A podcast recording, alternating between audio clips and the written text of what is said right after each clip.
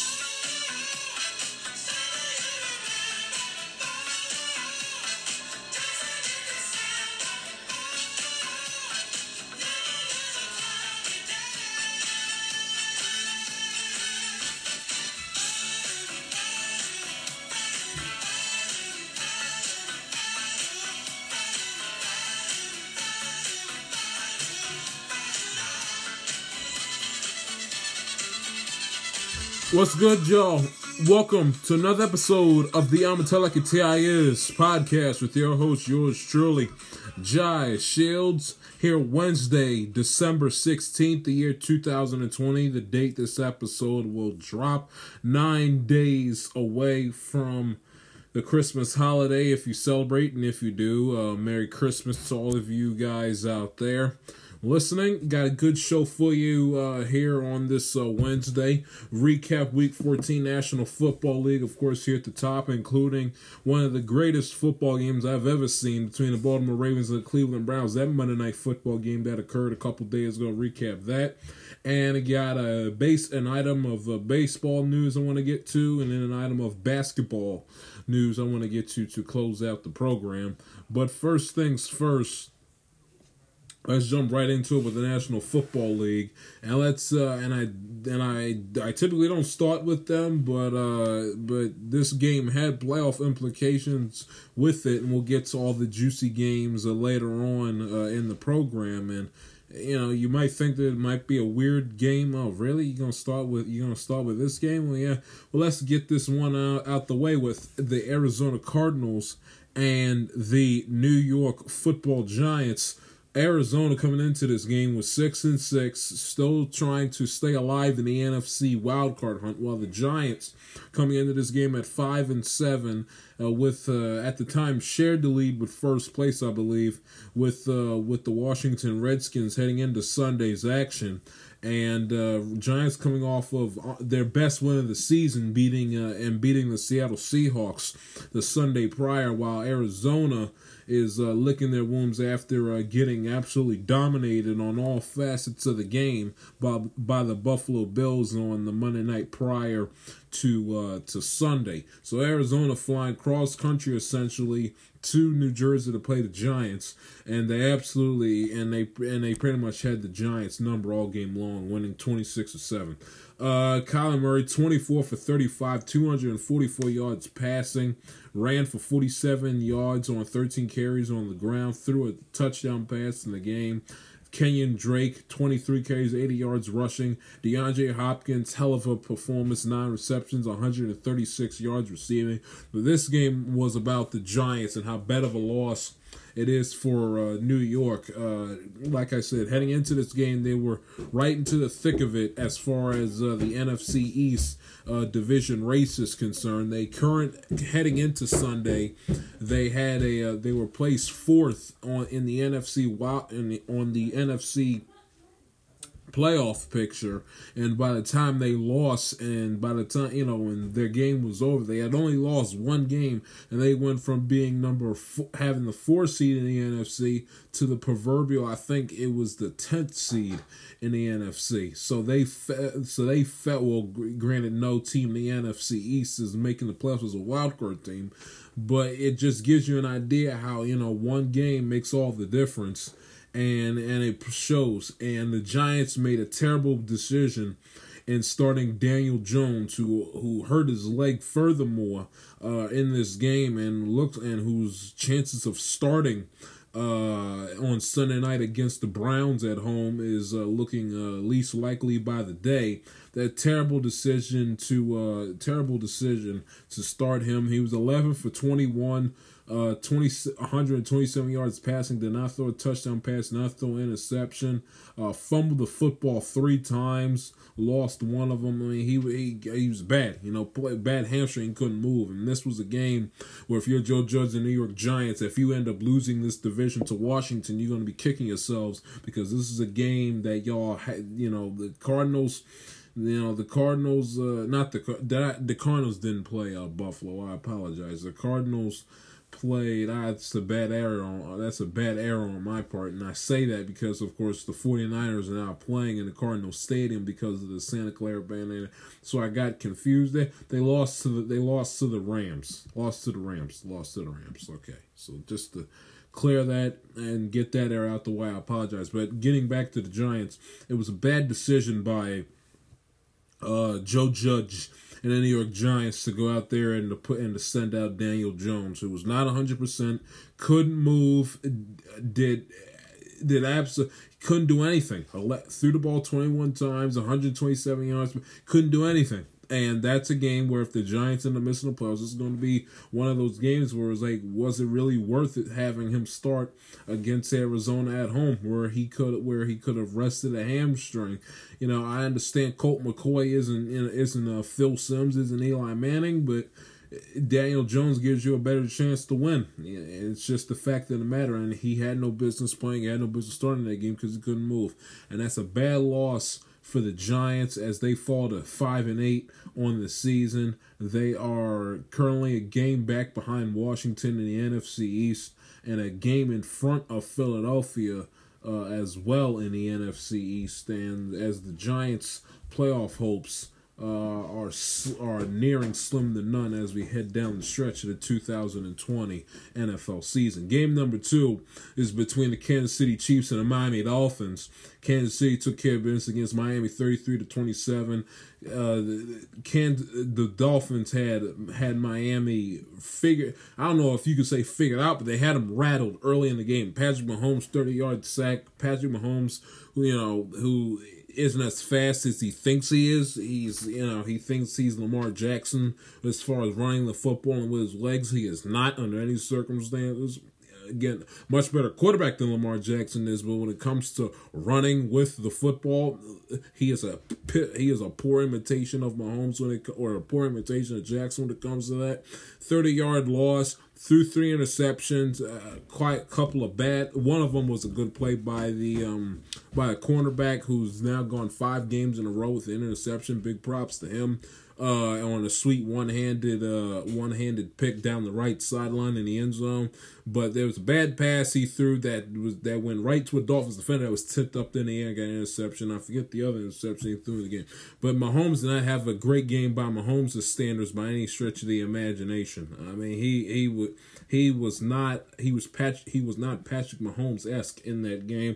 20, I know he was 24 for 34 and threw for nearly 400 yards. It's, you turn over the football against uh, not just this is not the um, Miami Dolphin team of of of you know 2019. This is a brand new, revamped, refocused, competitive, gritty, gutty Miami Dolphins football team who's now who are now at eight and five on the season and a chance of winning the East are near non-existent and uh, and really picked the wrong time to lose because now the Ravens are starting to get hot and uh, the Ravens also coming for those last couple of wild card spots as well along with the second place team in the AFC South and then of course uh, Cleveland. And that's and Patrick not again not a great game. Turned over the football three times. You do not like that under any circumstances. He also uh, he also fumbled the ball you know so when you put the ball when you put your team in jeopardy turning over the football or being sloppy and careless with with ball possession you you cannot like that if you're a Kansas City fan eh, you you just can't I understand Mahomes this that and the other it's just you, you, that's just not good. They couldn't run the they couldn't run the football. You know, their leading rusher was Tyreek Hill on 32 yard carry and Clyde Edwards-Helaire on 32 carries. So you don't like the idea that Mahomes put the ball on the ground, turned, you know, through three interceptions. They couldn't run the football real well against Miami. Tyre, Travis Kelce, Tyreek Hill did their thing. Granted, two hell of again, two hell of a players, which is why I can't hear people wax poetic about how like Mahomes has nobody to work with when he's playing on a football team surrounded by a bunch of all pros, potentially first ballot Hall, Hall of Famers, especially in Travis Kelce. But you know the Chiefs, twelve and one, still perfect away from Arrowhead, seven and zero on the road. They win one more road game. and They will go undefeated on the road for uh, the 2020 season, two and zero. Uh, of course, in 2020 at our Hard Rock Stadium. Of course, that's where they won Super Bowl uh, 54 back in February to beat the Niners. They returned back a little sloppy. You know, they uh, they were not ready to play, and then especially in the first quarter that football game, looks like the Dolph- the Dolphins had their number. Mahomes looked rattled. Their defense came uh, was uh, raring to go and was ready to play. Punched the Chiefs in the proverbial mouth. The problem was when you get outscored. Uh, when you get outscored, what? Uh, 14 plus. When you get outscored 30 to 3 in the second and third quarter combined that that that's not that's not a you, you can't you can't win like that you can't you can't essentially dominate the Chiefs for a fir- for the first quarter and then take the pe- and then take your foot off the gas in the second and the third quarter and get outscored thirty to three in, in the uh, in the middle quarters of the football game. That's that is just inexcusable. I understand Miami is a young football team. They're still you know they got a growing pains and they got to get out the car. I understand all that, but you cannot under any circumstance allow Patrick Mahomes and the Chiefs to basically rebound off of their terrible first quarter and outscore you thir- and outscore you 30 to 3 and you know and in back-to-back quarters combined. That that that is just un- unacceptable. I'm sorry. It's just and you cannot expect to compete long term expect to compete with buffalo to win the division and you cannot get into the playoffs let alone win playoff games performing like that because that that that that that's bad. I understand Miami showed grit, they showed heart, they look like they're gonna, they look like they have promise and have shown some signs that they are here to stay as a competitive football team in the future. But that that's unacceptable, and that's something that has to be checked if they want to compete in the AFC uh, long term. Tua 28 for 48, not great himself either. Through an interception, th- threw for 316 yards passing. A lot of that, though, you know, was inflated because you play from behind. You're not going to run the ball a whole hell of a lot. But um, that's where you stand with Kansas City and Miami. And I'll tell you something right now. For those of you out there that think that Kansas that, that want to hand Lombardi Trophy to Kansas City, I mean, you are you are sadly, sadly, sadly mistaken. Kansas City, again, they are a that if you ask me for my Super Bowl contenders, they are at the top of my list. But before we go ahead and just crown the Chiefs back-to-back Super Bowl champions and give Mahomes his, Mahomes the second Lombardi Trophy, you know, and back-to-back, can we calm down, please, before we hand the Chiefs another Lombardi Trophy? Can we get? I mean, they.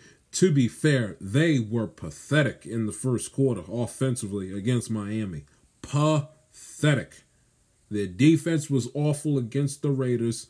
This team, they, uh, they, you know, they, they made the game interesting when they played Carolina uh, back in November, and then, uh, and then what's another game they played against? Um, uh, it slips my mind. Uh, when they played, give me a second when they played uh, when they played Denver, they couldn't get their offense was sloppy in that game too against Denver. So uh, so the the idea that Kansas City is a is a you know what stop cancel the rest of the season hold hold your horses. We have a champion crowned you know sitting here on December uh December sixteenth. Let's let's calm down now. Let's calm down. Super Bowl favorite, yes. Super Bowl contender, absolutely. But to basically say that the, that the Kansas City Chiefs in Week 14, Week 15 of the 2020 NFL season are, are just hand them hand them the Lombardi, that's where I gotta draw a line. I gotta say timeout because it's not a coincidence why we have gone what 16 years since a repeat Super Bowl champion when Brady and Belichick did it in 2003. They knocked off the Panthers. In 2004, they knocked off the Eagles. There's a reason why it's been 16 years since we've had a repeat Super Bowl champion.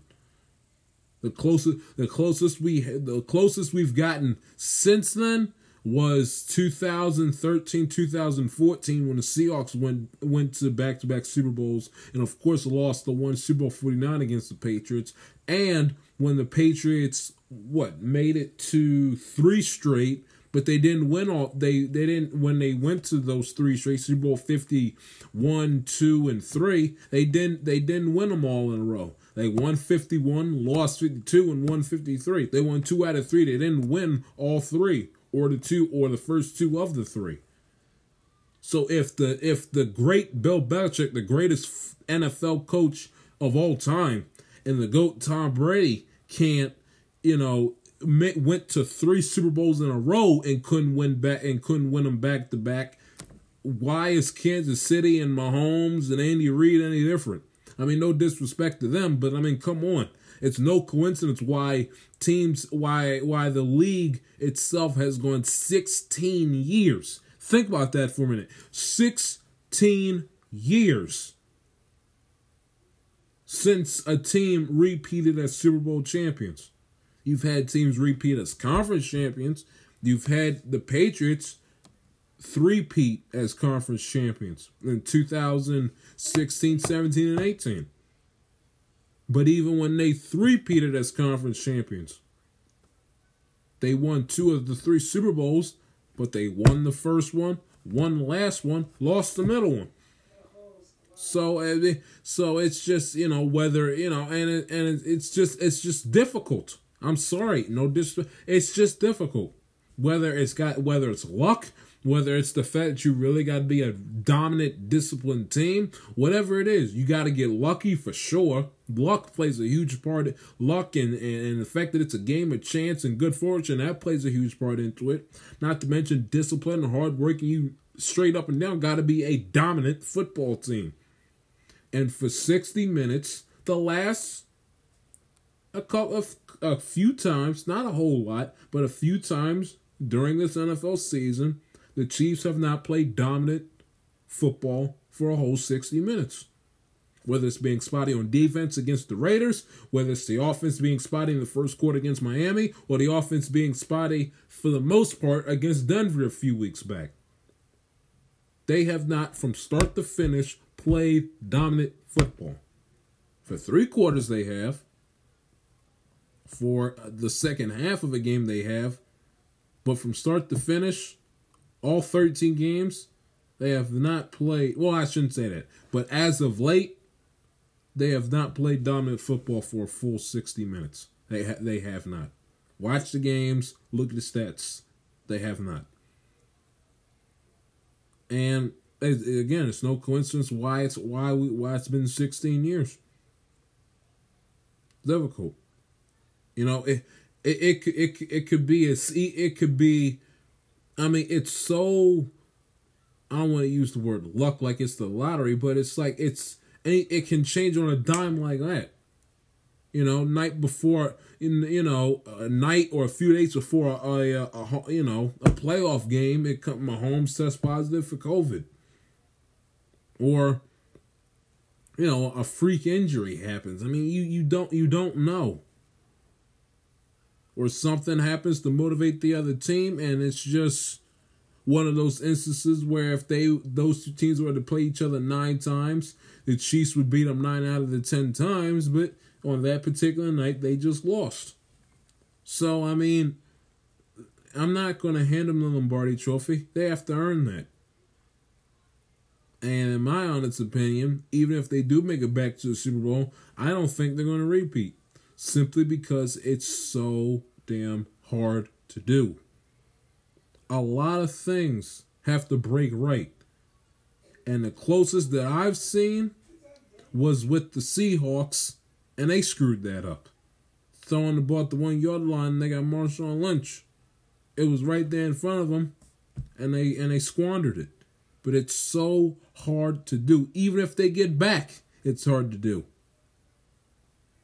because they get back and they play the Saints, and maybe it's you know, it's Drew Brees is in the Saints' time for those heart for losing to the Vikings in the playoffs at home, losing to the Vikings two out of the last three years.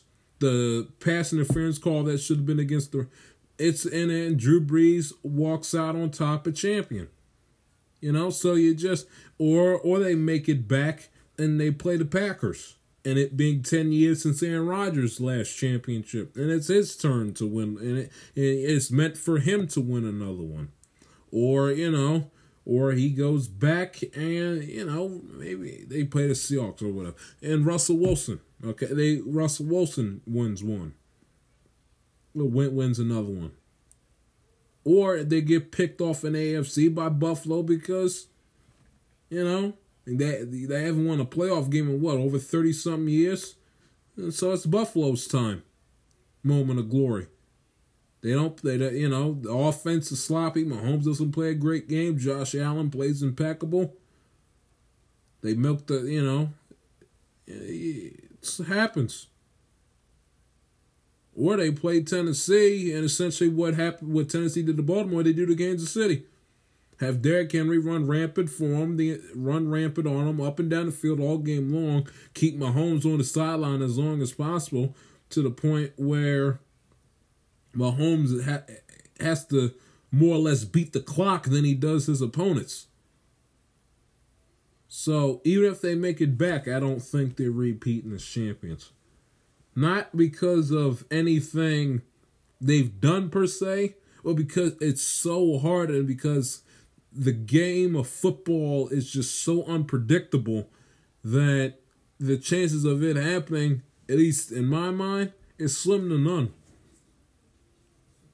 I mean, think about it. The Patriots went to three straight Super Bowls in a row just within the last five years. And with those three straight appearances, they couldn't even repeat. It's hard. It's hard. And again, no coincidence why we've gone 16 years without a repeat champion. No coincidence. But I digress. Indianapolis beat the Raiders 44-27. Uh, this this this was a terrible, terrible loss on the part of the, on the part of Vegas. Derek Carr turned over the football twice. Running game couldn't get anything going. Uh, Hunter Renfrow had a fumble in the game, uh, which uh, which cost them a possession. I mean, it's it bad. It's that loss essentially, folks.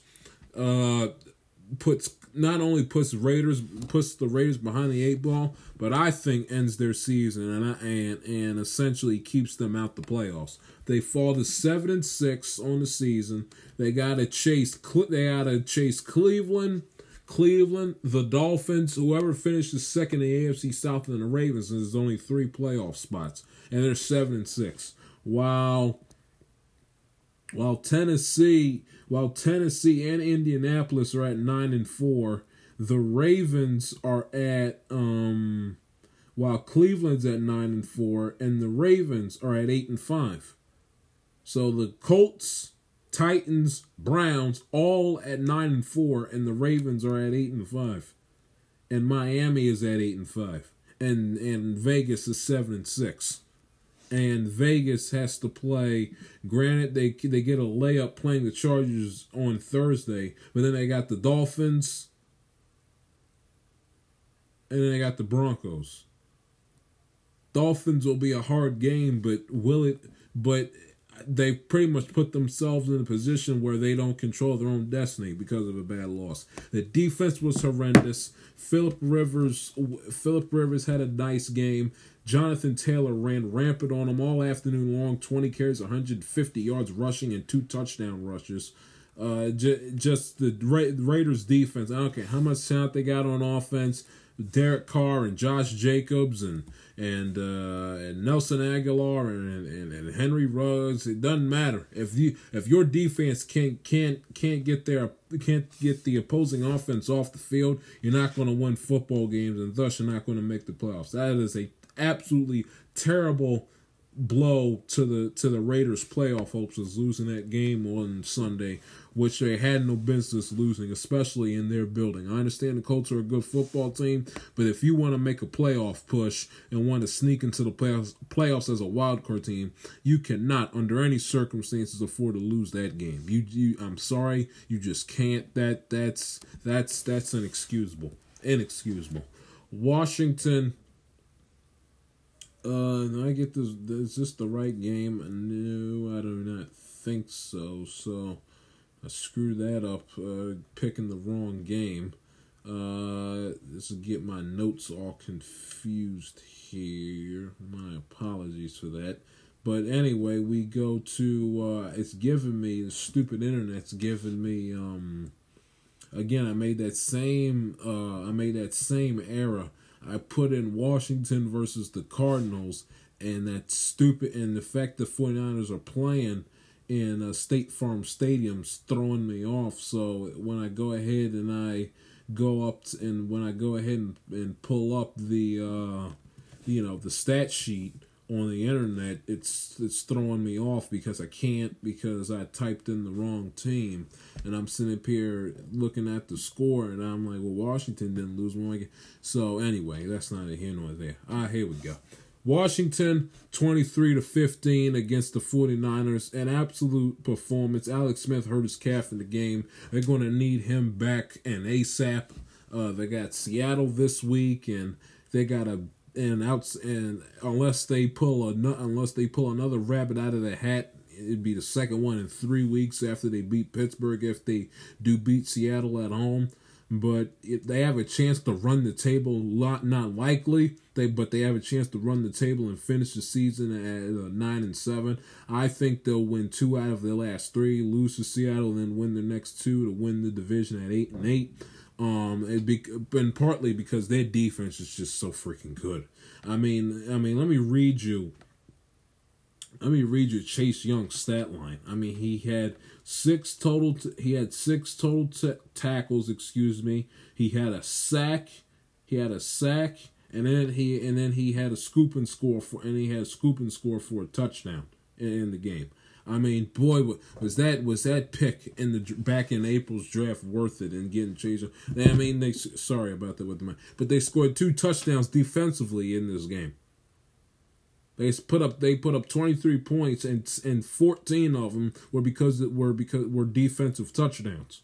And if you're off and if and anyone who knows football is a football fan that's got, you know, any football knowledge of any it's got any that knows football and is worth their salt will tell you if you have a bad off uh, if you have a bad to a mediocre offense that doesn't put a lot of points on the board and doesn't score a whole hell of a lot the the next best thing is to have a defense is to have a great defense that gets that stops the opponent from scoring obviously gets the ball back for their offense to basically get them a bo- give them a boost with them having more uh, opportunities of possession, they stop, you know, get forcing punts so they get good territory. So they have to work with the short field, so they don't have to do as much work to get down the field.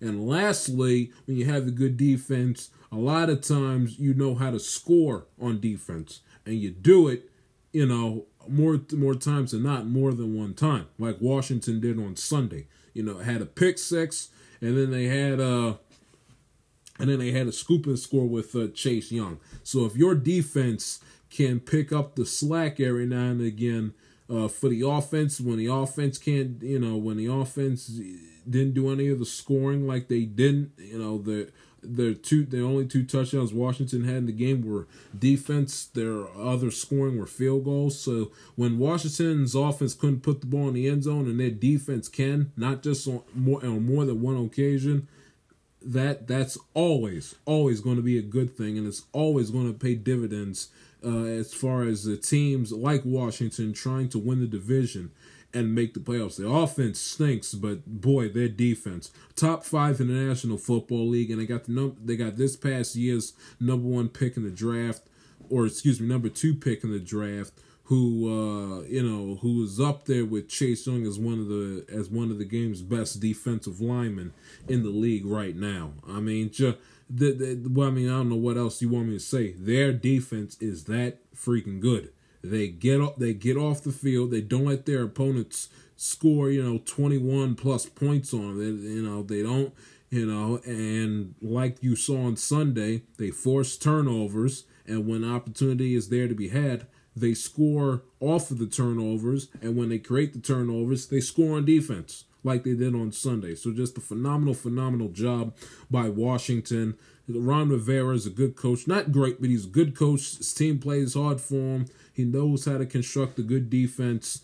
Ron Rivera, Washington wins this division. You might as well give Ron Rivera the coach of the year and give Alex Smith comeback player of the year award. Now, and and I know people are going to worry and say, well, you know, if Dwayne Haskins is starting there in trouble, I if here's all you got to do if you're Washington, tell Dwayne Haskins to give the ball to McKissic, give the ball to Gibson when he comes off comes back off an injury. Make sure that that Haskins has the ball in his hands as least amount of times as possible. He should only be throwing the ball maximum 15 times a game. That's it. Just run the football, keep the ball out of his hands, and send your defense out there onto the field and let them do and leave them to do the dirty work, and you know, and and score the occasional touchdown on defense. So they're they're in trouble if they have Haskins behind center, but they're not dead. They're not dead because Alex Smith, all due respect to him, isn't exactly uh, Joe Theismann, Doug Williams, or uh, Sonny Jurgensen himself either. But granted, Alex Smith gives them a better chance to win, but he's come on, he's Alex Smith. But they need him back if they uh if they want to make some noise if they want to win the division and make some noise in the NFC playoffs. But that is good. That's a great win for Washington. They've won four games. They've won four games in a row. Have not lost the game since at the Lions at the Lions when they lost thirty to twenty seven the Sunday before. uh not the Sunday before Thanksgiving. Uh, get off that. But when they lost to the Lions, thirty to twenty-seven on November the 20 no excuse me november the 15th so they've won four games in a row and have gone a full month without losing a game. They haven't lost a game in a month. Now the streak might end. Seattle's going to give them a hard time. They do have the advantage of being at home and seattle did of course lose to colt mccoy and the giants so you never know. They could be a little flat you know with the jet lag flying uh, west coast to east coast so you never know and it, and it will be cold and it will be cold and frigid I would imagine on Sunday. But Washington's got a good chance to win the division and possibly depending on who they play win a playoff game. Which if I told you that at the beginning of the season you it you'd it'd be hard to believe. Hard to believe.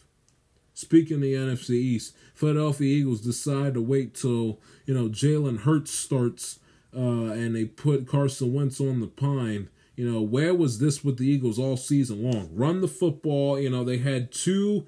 They had two running backs run for, or not running backs. They had Miles Sanders and they had Jalen Hurts combined, combined for a hundred and a hundred and twenty-one yards rushing on the ground.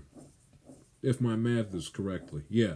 121 no excuse me 211 yards excuse me 221 yards rushing on the ground between Jalen Hurts and Miles Sanders. Miles Sanders had 14 carries, ran for two touchdowns. Jalen Hurts 18 carries, 106 yards rushing.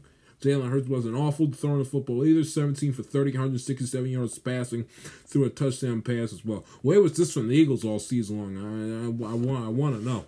I want to know. And and as far as Philadelphia is concerned, you know, as far as Philadelphia is concerned, they need to. Uh, of course, time will tell if Hurts if Hurts is their guy or not, and uh, and if he is, they need they need to get Carson Wentz out of town quick, fast, and in a hurry because because Carson Wentz cannot be the quarterback of the Philadelphia Eagles any longer if they expect to win long term. I'm sorry, they just can't whether it's the fact whether it's the fact that you know that the city of Philadelphia loves uh, loves Foles because he delivered a championship and and the and the statue of Foles and and uh, and uh, Pederson bothers them whatever whatever it might be. But I mean but I mean I just I don't know Carson Wentz, if this Jalen Hurts thing ends up working, Carson Wentz has to get out has to get out of Philadelphia. If this Jalen Hurts experiment experiment ends up working, here's the people that need to go: the GM Howie Roseman and and uh, and Carson Wentz. Howie for for constructing this, you know, for essentially providing no offensive linemen and no wide receivers. He needs to go and and Carson Wentz needs to go just simply based on the fact that if he wants to win and wants to salvage his career, he has to he has to get out of Philadelphia. Because I I, I think it's fair to say that Carson Wentz will not win a championship as a member of the Philadelphia Eagles. He needs a new change of scenery. He needs to go to a team where it's uh, where it's not, you know, Foles and Super Bowl 50, Super Bowl 52. He needs to, he just needs to get away from Foles, get away from Peterson, get away from that Eagles franchise and start a clean, fresh slate where there's no no quarterback controversy, no fans saying, "Man, I wish we could have kept and we should have kept Nick." Foles. He doesn't have to. He needs to go to a, go to a team, whether it's the Colts, the Patriots, who cares? He needs to get out of Philadelphia if he wants to save his career. Case closed. Because he cannot be a successful winning quarterback in the National Football League as a member of the Philadelphia Eagles. I understand no offensive line, I understand no wide receiving targets, but it ain't going to work. It ain't going to work. It, it isn't going to. It isn't going to. So I understand who's going to pick, who's going to take on that contract, but for his sake, for his career, he needs to ask for a trade. Not because I he just if he if he want if he is serious about saving his career, he has to has to get out of Philly. He has to. I don't know if it's because he misses Frank Reich which is which what I've what I've read the last couple of days looks like it sounds like that he's missed them dearly, not just as a coach but on a personal level. Whether it's that, whether it's him and Peterson don't exactly click, and he's jealous of the bond that Peterson and Foles had during the Super Bowl run, the Foles and Peterson statue. You know, he every single time he pulls up the Lincoln Financial, he has to he has to go past that statue. Whether it's the fact he turns into Philadelphia Sports Talk Radio and he hears the Eagles fans saying, "I wish you could have kept." Nick Foles, and he hears Nick Foles, he thinks of the Super Bowl. So whatever it might be, but if Carson Wentz wants to save his career, he has to get out of Philadelphia, regard whether whether uh, Hurts works out or not. He has to get out of Philadelphia. Has to, has to, has to. Whether go to the Colts and join up with Reich again, or or go to New England and work with Belichick but he has if he wants any chance of winning a Super Bowl, let alone win a playoff game, but winning a Super Bowl and resurrecting his career, he has to, has to, one more time, has to get out of Philadelphia. And that's all I have to say about that. As far as the Saints are concerned, I think the I'm not a, you know a lot of people have been jumping off the Saints bandwagon. I mean, my goodness, my goodness, great folks. They to in their defense, they won like what eight games in a row.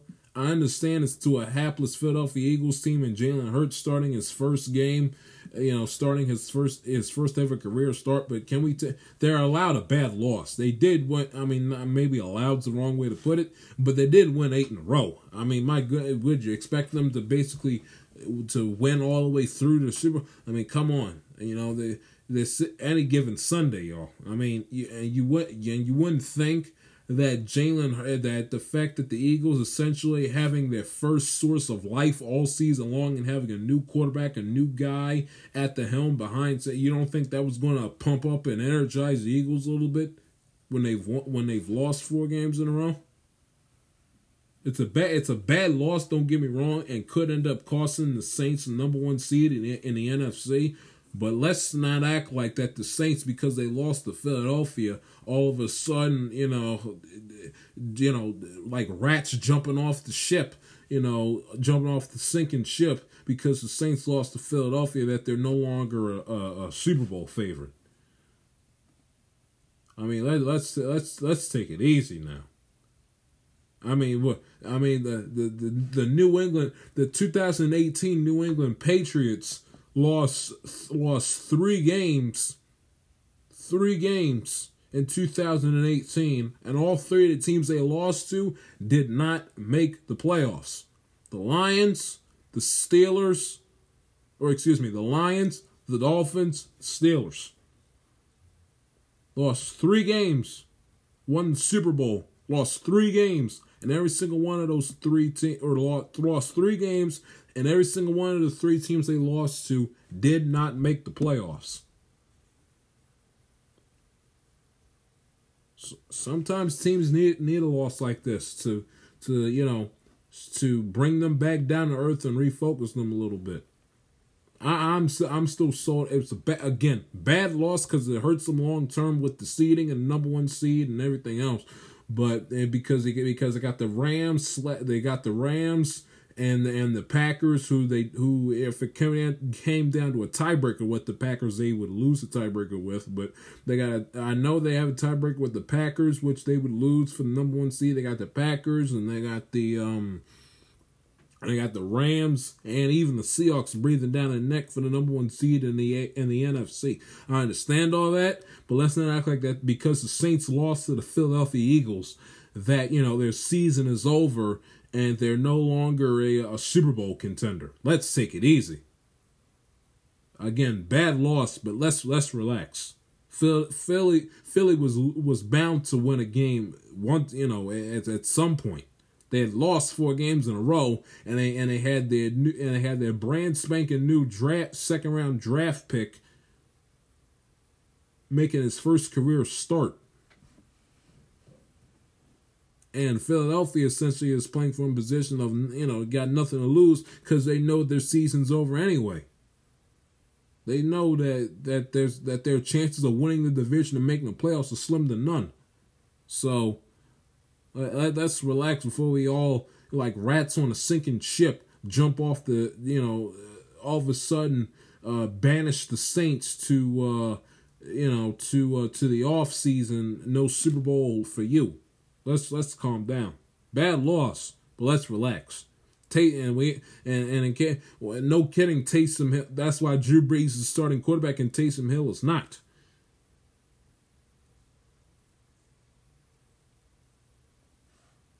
Bad loss, but let's let's calm down.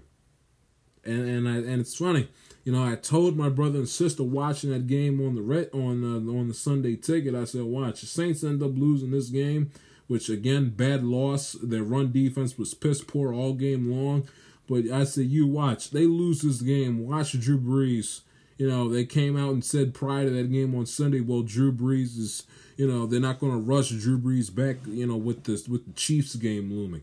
I, I, I say, you watch. They lose this game to Philadelphia. You will see Drew Brees. You will see Drew Brees back on that football field, fully padded, helmet helmet on, chin strap so fast it will make your head spin.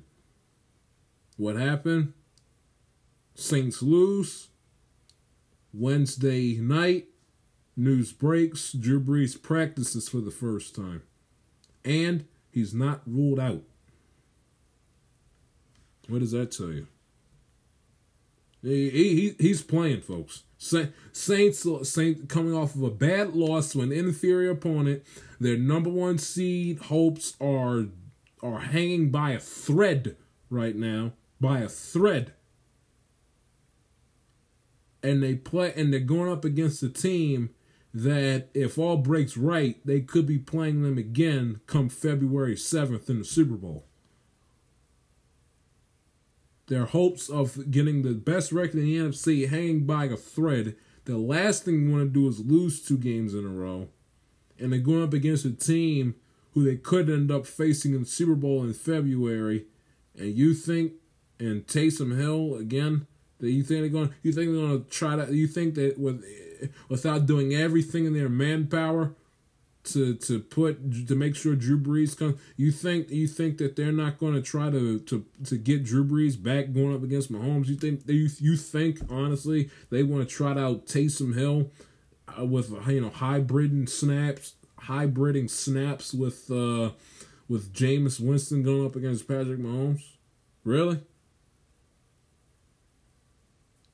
Again, no coincidence why he practiced today and why he isn't ruled out. You're going to see Drew Brees on Sunday. It'll be Brees, Mahomes. Write it down. Last game, then we'll get to a break and get to the Ravens and the Browns.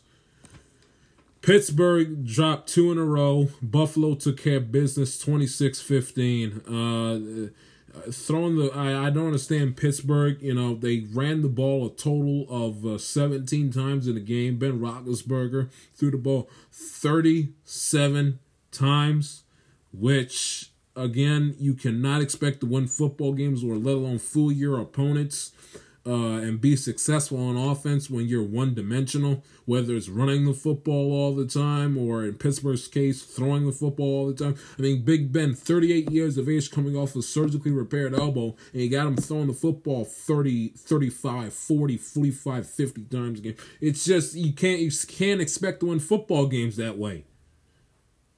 Because everyone and mother knows, well, they're not going to run the football. And when they do try to run the football, they don't go nowhere anyways. So might as well get all you know basically not waste our time with uh, with uh, stacking the box and just load and just load up our side of the feet our, our side of the line of scrimmage with with extra corners and and two safeties and the linebackers and ba- and and you know and make sure that Ben Roethlisberger doesn't doesn't go uh, doesn't go crazy throwing the football and, and it also doesn't help because it also doesn't help every single time a, a football touches the Steelers in the hands, they drop it.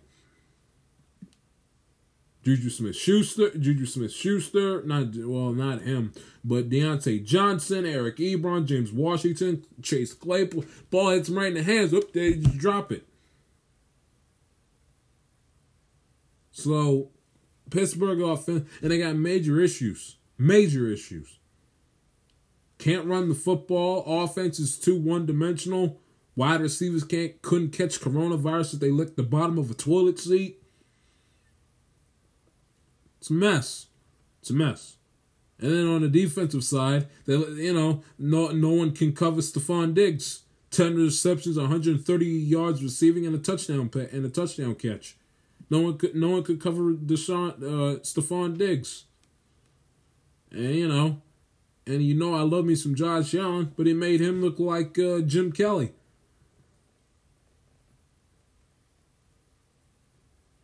And, Pittsburgh drops two in a row, 11 and 2 on the season, and they're all like sending a message to the league that you are you were what we thought you were. A fake, phony, fraudulent, misleading 11 and 0 football team.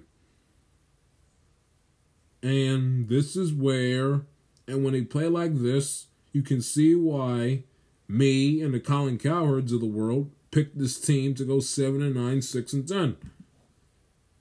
Because they are not because they do not have an explosive dynamic offense. Big Ben is old, coming off of elbow surgery, and they don't have any big time wide receivers. They just don't. And and they can't run the football. Now I raise my hand because 11 and 0 is 11 and 0. But you all can see why I picked this team to go 7 and 9, 6 and 10.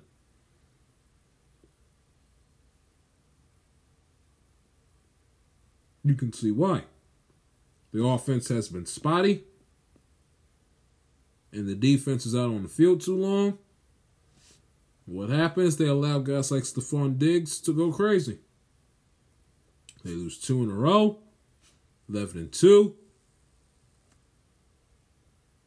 They still might get the second seed, but they made but they made their lives interesting when it when they had no business getting interesting because if and I'll get to Cleveland Baltimore game after the break, but if Cleveland would have beaten Baltimore, Cleveland would have only been a game out of first place in the AFC North. But P- Pittsburgh's got to get it together. Their their their last quote unquote easy game of the season is against the Bengals on Monday Night Football, which would be an absolute bloodbath. And the, and the Christopher Russos of the world can see, you can uh, get a close up bird, it can get a close up view of why Zac Taylor needs to be fired, but I digress. Then after the Bengals, they got the Colts playoff team, and they got the Browns playoff team.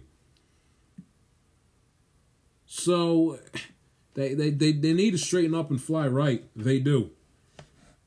They do.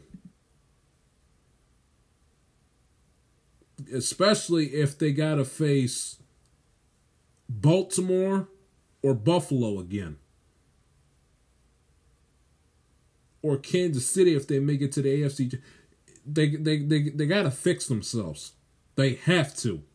You cannot beat the Kansas City Chiefs with that piss poor offensive display I saw on Sunday night. And you cannot beat Buffalo in a rematch doing the same thing you did on Sunday night.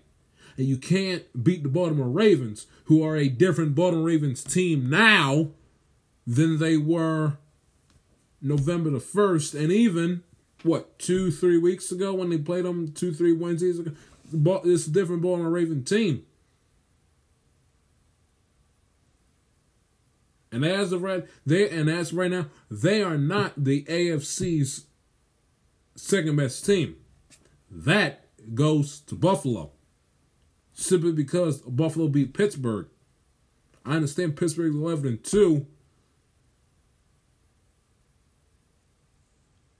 But Buffalo did beat Pittsburgh. And Buffalo's offense is much better than Pittsburgh's offense is. And they are just uh, I they're, they're just a better football team than Pittsburgh is right now. And it could change.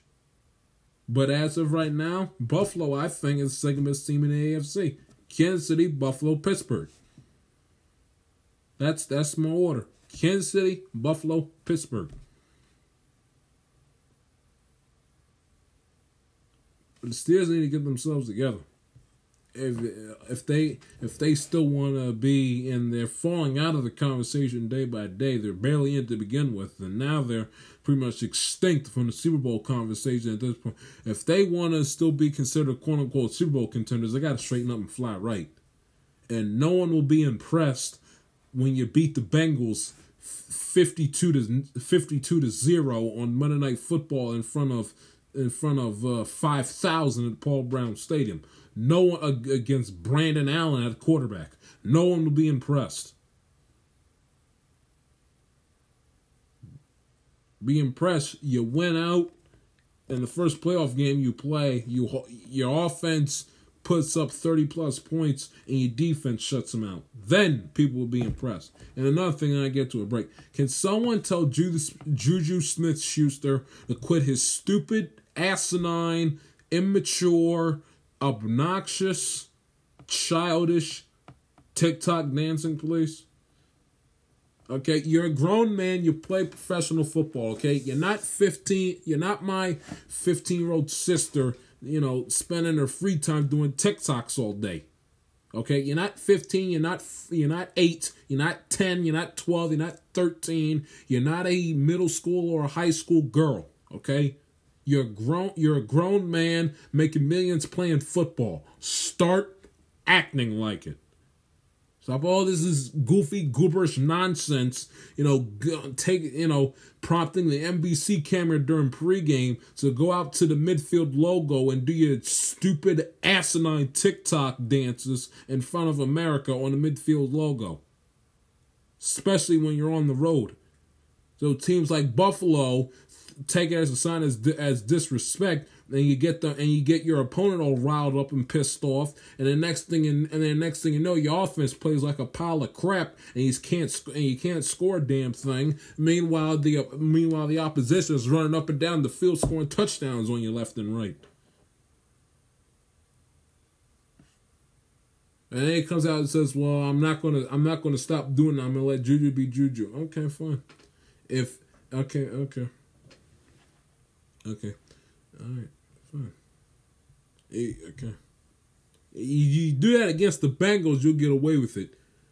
Do do that in Cleveland. Winner take all scenario for the division, or for Cleveland to make it into the playoffs. Do that in Cleveland. Last game of the season. See and see what that gets you.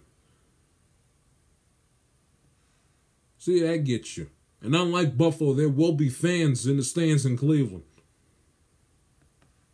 Do do that at your own risk and at your own uh at your own um uh at your own uh, expense. Cause you and be dancing and farting around the middle of the field. You got Buffalo pissed off, and you know what happened? You lost the football game, Juju. The last thing you want is for you to do something childish like what you did on Sunday night, rile up your opponent, and essentially give them bulletin board material or put a or put a target on your back, and you, and you lose a playoff game. And there's a time and a place, Juju. Okay the the the 53 players you're going up against could could give could could give could could give a crap about your stupid TikTok dances you do for the for the 15 year olds on Instagram, Snapchat, and TikTok. Nobody cares. Nobody cares. Play football, win football games. The Steeler fan moaning and groaning because you know they, because they're scared because they're nervous as hell that they're going to lose the number one spot in the AFC and the fact that everyone in the media is like oh I told you this was the front. they don't want they they do not want to see you or hear you act like it's high school musical doing TikTok dances on the opposing team's midfield logo when they just lost two games in a row and have Cleveland breathing down their neck for the division. The Yinzer, the Steeler fan, does not want to hear, doesn't want to hear that, and doesn't want to watch you do TikTok dances during pregame, getting the getting your opponents all pissed off. There's a time and a place. Before football, before a before a vital key pivotal playoff, not playoff game, but before a vital key game televised in front of America against a good football team like Buffalo, that ain't the time and place. You can do it at Heinz. You go to Buffalo, go to Cleveland, go to Cincinnati. Mm-mm. Mm-mm. Not not the time and place, Juju. Not the time and place. The last thing your team can afford right now is you pissing off your opponent because you want to placate to the 15, 16 year olds who's got nothing else better to do with their lives than sit around and, and, watch, and watch TikTok videos of you all damn day. Grow up, Juju. Enough. Long segment, an hour, open the monologue. Had to get a lot of things off my chest. I apologize. Take a break. Recap the Bengals game right after, or excuse me, the Browns and Ravens game right after this. Listening to you babble on your dopey little podcast.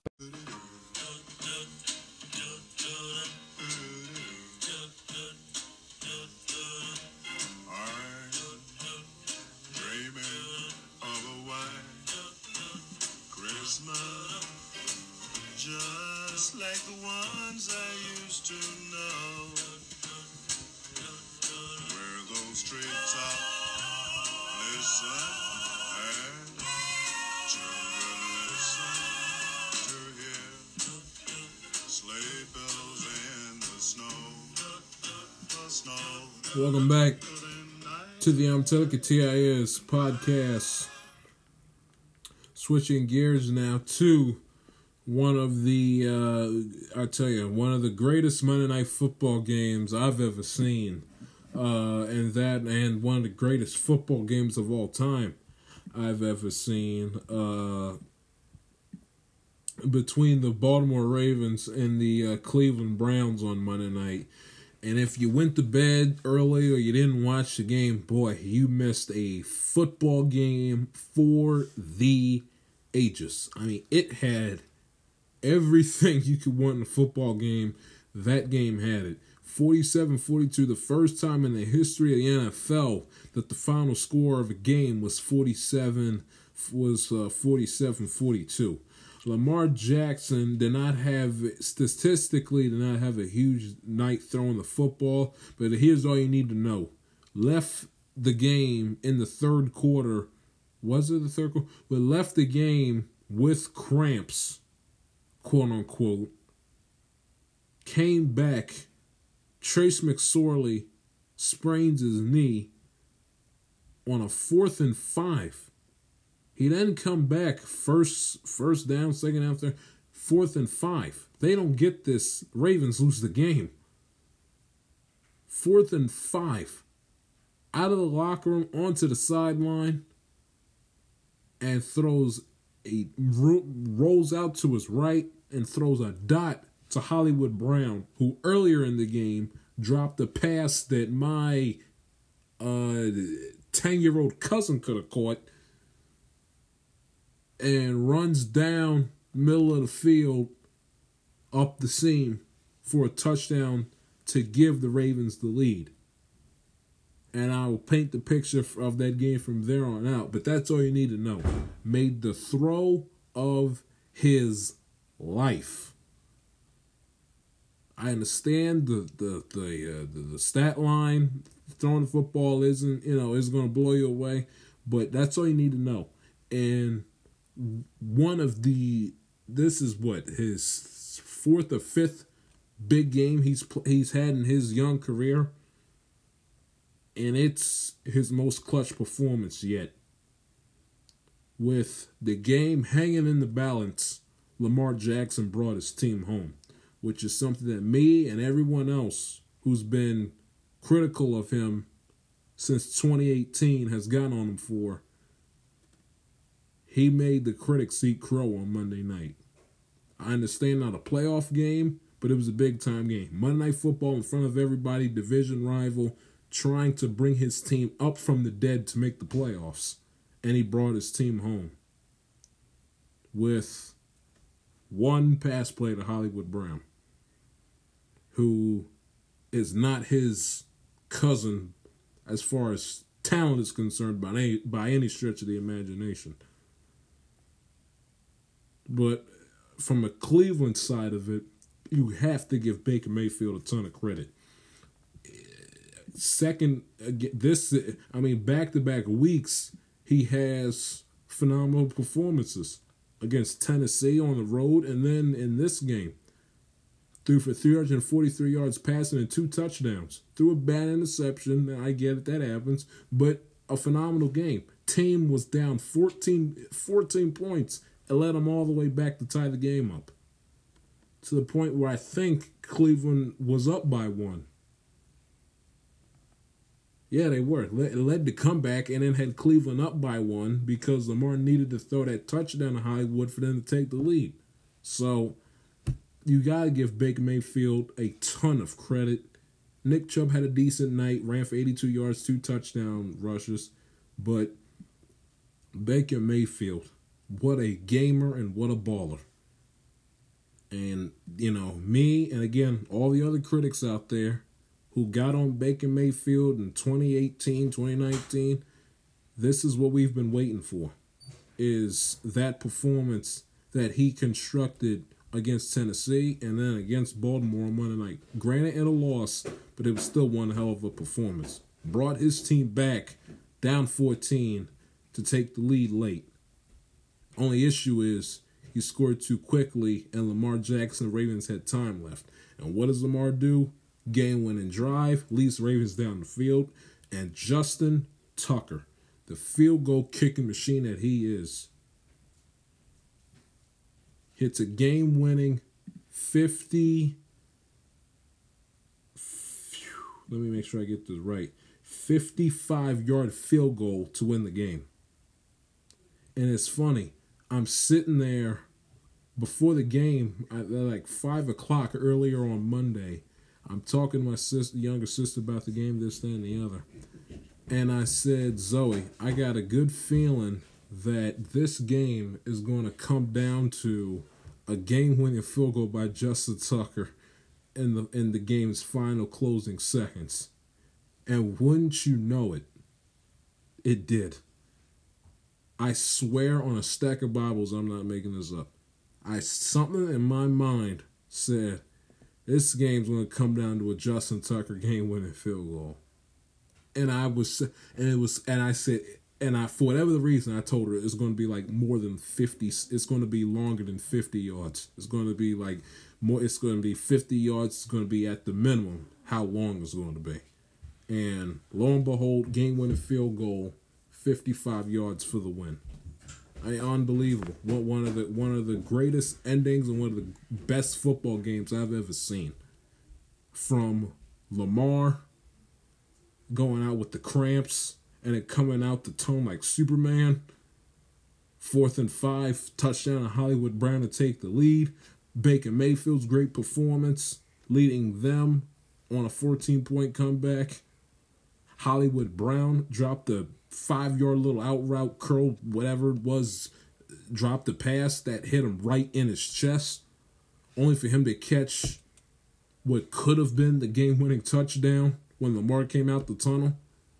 And then Justin Tucker doing what he does best, ice in his veins, game winning 55 yard field goal right down the middle to win the game. I mean, if if you didn't watch that game or if you didn't enjoy that football game, something wrong with you. Straight up straight up and down. Something is wrong with you. Cause that was as riveting and as exciting a football game as you're ever, ever gonna see. Granted, not that much defense, but still one hell of a football game.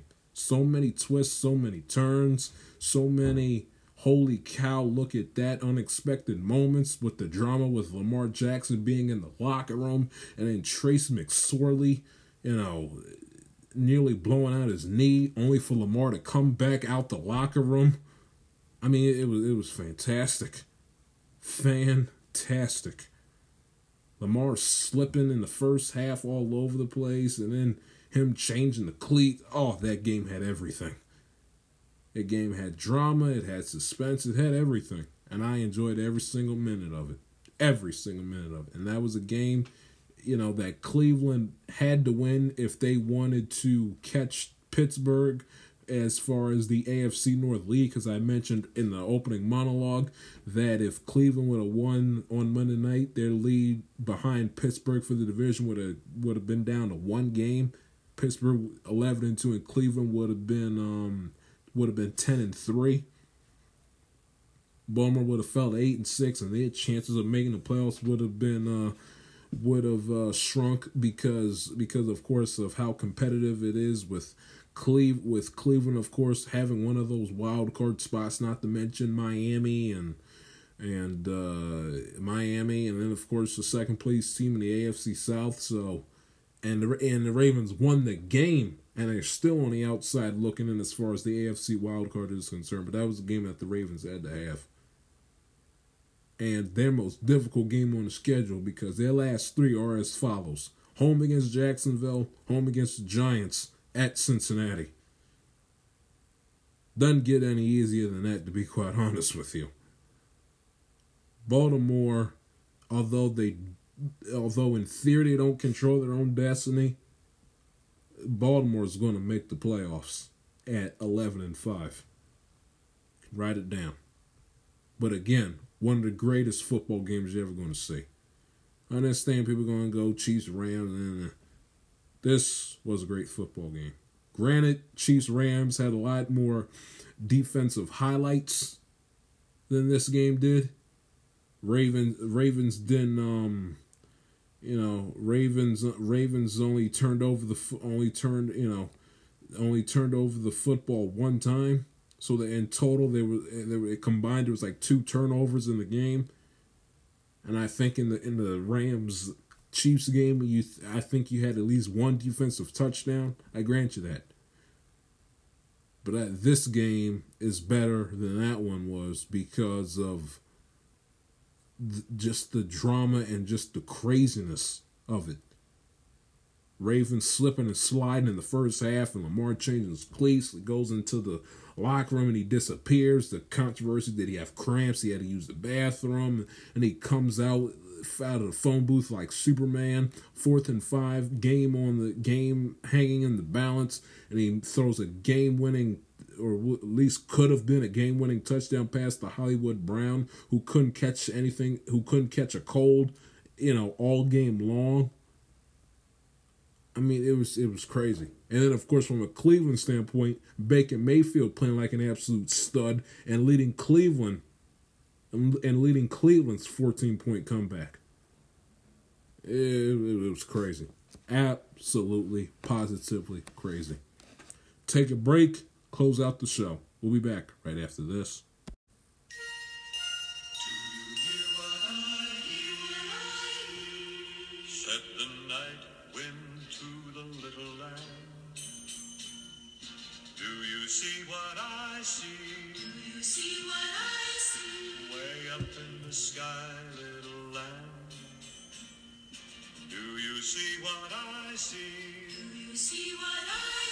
star, a star, dancing in the night, with a tail as big as a kite, with a tail.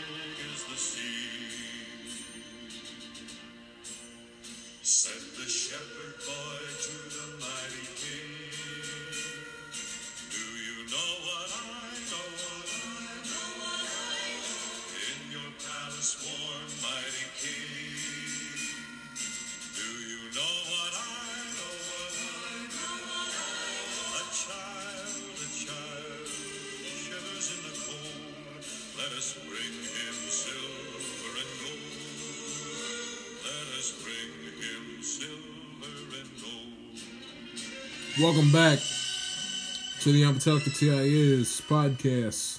Switching gears now to uh, two items I want to get on the board before we say goodbye. One of the NBA and one of Major League Baseball.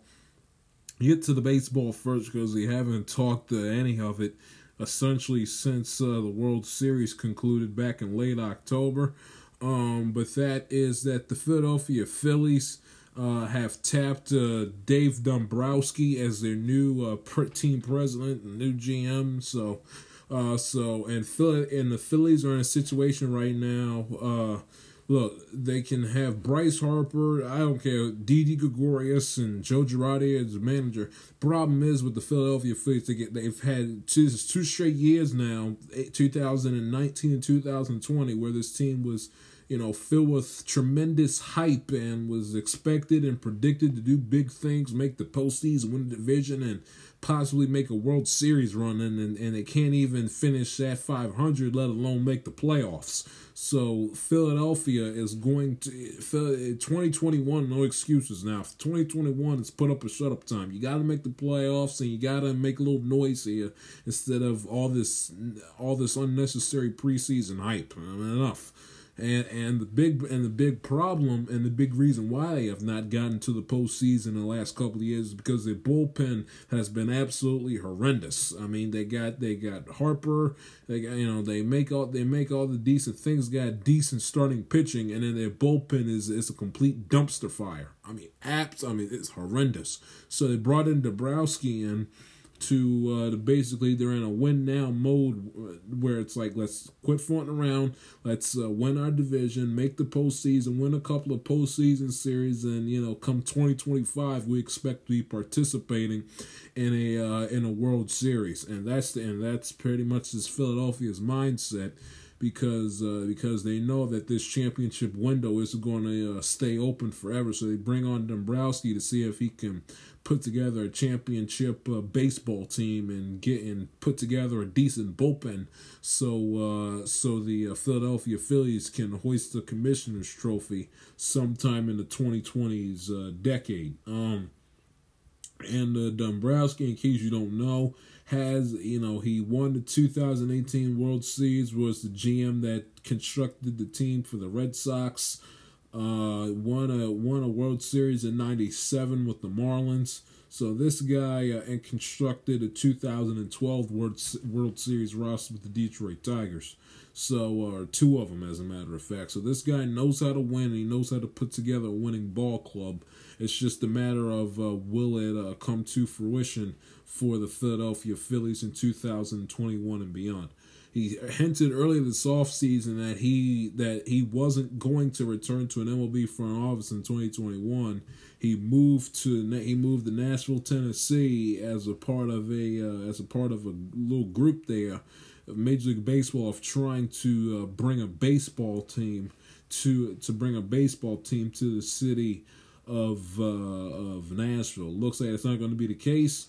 He will go to Philadelphia and he will be the new president and uh, be the new GM and put to see if he can put together a championship ball club for the Philadelphia Phillies. The second item of business I want to get to before we say goodbye is uh, Giannis Antetokounmpo. It will be a, a, Milwaukee Buck. That news broke earlier this week that he will be a Buck for the next five years. Two hundred twenty-eight million dollars uh, is you know max salary um for uh for Milwaukee. So Giannis will be a buck until uh 2025, 2026, which is uh good for the NBA, you know, that these players aren't, you know, running aren't running to uh, join up with each other and create these uh, create these alliances where it, where it's like, you know, you got what four five teams that are really relevant amongst uh, 30 plus teams in the NBA where you don't have to worry about that. Whereas the, where it pretty much becomes like a five, a four five team league, and all the other twenty plus franchises are irrelevant because they don't have a big time star,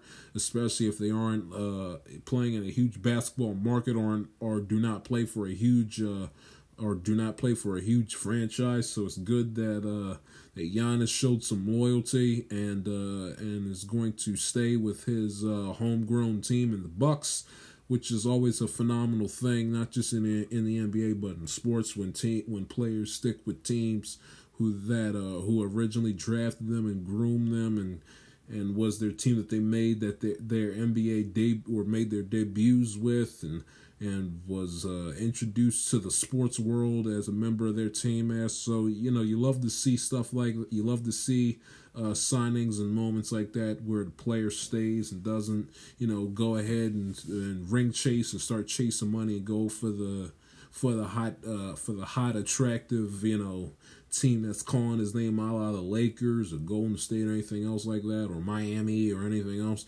So it's good to see that and uh, and you will know that the um and you you know you can bet the house on it. Now the chances of them actually coming through be slim to none because Giannis has to prove that he can get his team home with shooting the basketball, which he has not proven that so far.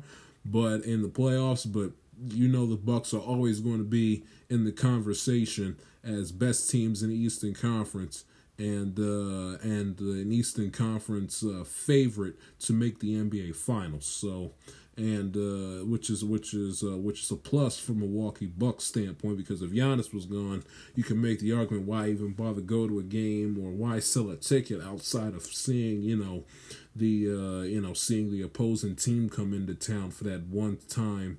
Uh, for that once a year deal, you know, when the Lakers come into Milwaukee once a year, or the Clippers come into Milwaukee once a year, or or situations like that. But Giannis is a buck for the next five years, two hundred twenty-eight million dollars. The max, the uh, the max is what their contract is worth. I think there's a uh, player opt out in at the end of the uh, at the end of the fourth year, if I'm not mistaken. And Dave Dombrowski, former GM, formerly or more recently, I should say, of the Boston Red Sox, is the Philadelphia Phillies' uh, new GM. So there you have it. With that is the two items I wanted to get on the board. and uh, and that is where you stand as far as the NBA, the big news, as far as the NBA and Major League Baseball are concerned, and that is your show. And that is your episode of the Amatelica TIS podcast. If you like what you heard, please subscribe. Follow your boy on Twitter and Instagram at the J Shield. Follow your boy, or excuse me, follow the show on Twitter at Amatelit underscore it TIS. Follow the show on Instagram at Amatella underscore podcast. It's your boy Josh Shields. Talk to you on Saturday to preview week 15 or maybe Friday. I don't know. I'll surprise y'all. This has been the Amatella Like a TIS podcast. Y'all stay safe. Y'all take care. See ya.